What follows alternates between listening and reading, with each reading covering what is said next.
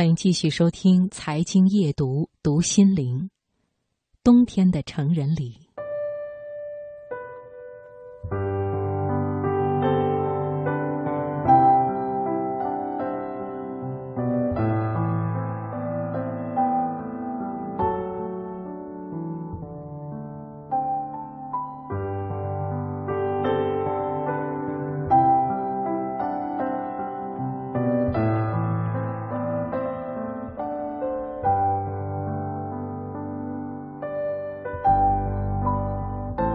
寒流袭来，我微信圈里中国大陆的年轻妈妈们正在为祖母给幼儿衣服穿的太厚而发愁，担心孩子被一层又一层的冬衣裹得严严实实，手都动不了，还怎么玩？一打开美国妈妈们的脸书，则是另一番景象。有一个妈妈贴了这么一条：在这个入冬以来最冷的周末。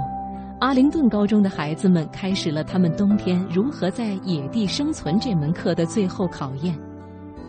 四天三夜在原野露营，孩子们，你们都是好样的。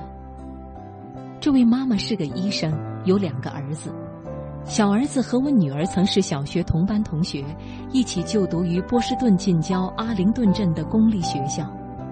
那时，两家孩子周日还在同一个教会学校上课。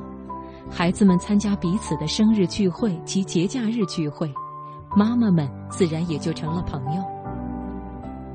阿灵顿高中是麻州境内唯一开冬天在野地生存这门课的公立学校。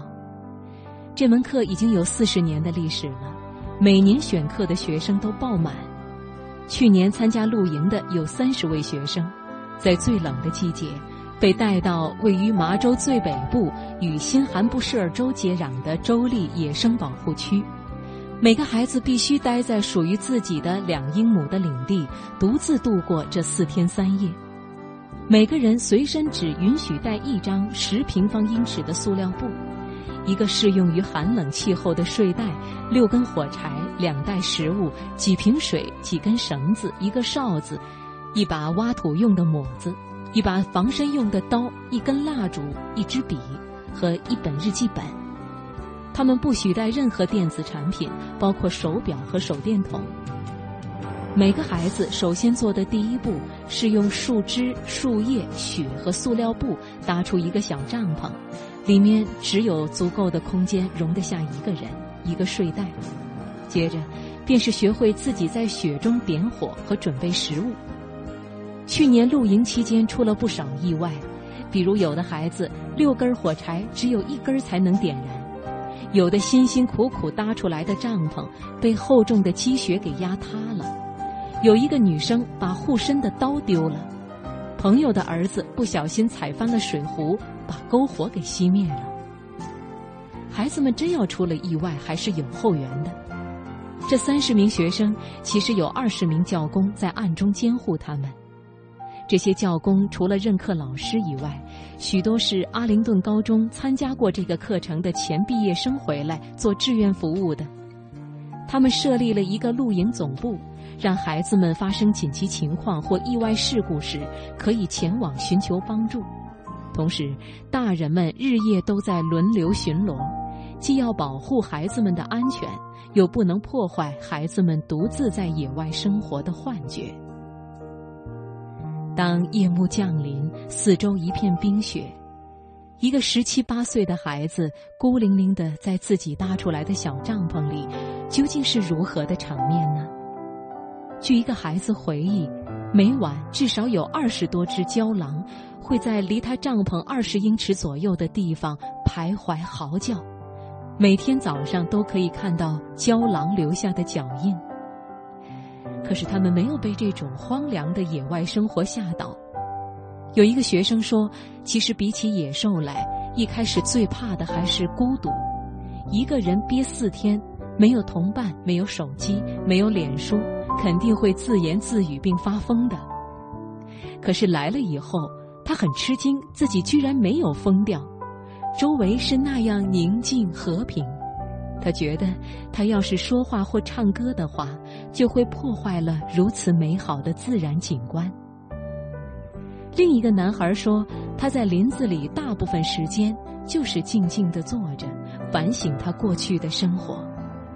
经过这么长时间的静坐沉思，他对自己到底是个什么样的人有了全新的认识。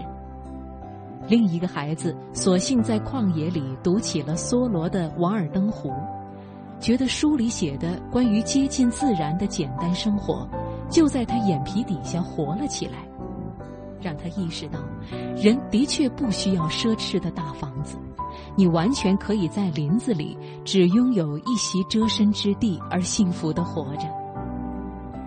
教这门课的老师。五十岁的鲍勃认为，这整个经历对于孩子们可以说是一个寓言故事。这其实就是在为孩子们离开高中后的生活做准备，让他们离开温暖舒适的小窝，一无所有的来到一个完全陌生的城市，靠自己的力量和资源来谋生。在美国，高中毕业典礼几乎就是一个成人礼。可惜，这样的形式往往过多的流于形式化。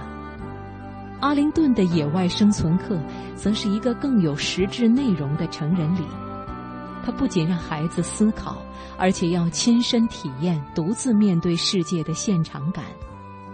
一系列现代技术代劳的许多我们过去不得不操心的日常琐事。有了 GPS，你不仅不需要基本的地理知识，甚至连出门问路也不必了。不知不觉中，人的自立性就可能丧失了，丧失了自立，就可能丧失自由，丧失动机。确立这种自立性，其实就是立人。孩子们要离开父母，远走高飞，首先要能自己站起来。在此时此刻。大概很难有比这种自立的经验更为可贵的成人礼了。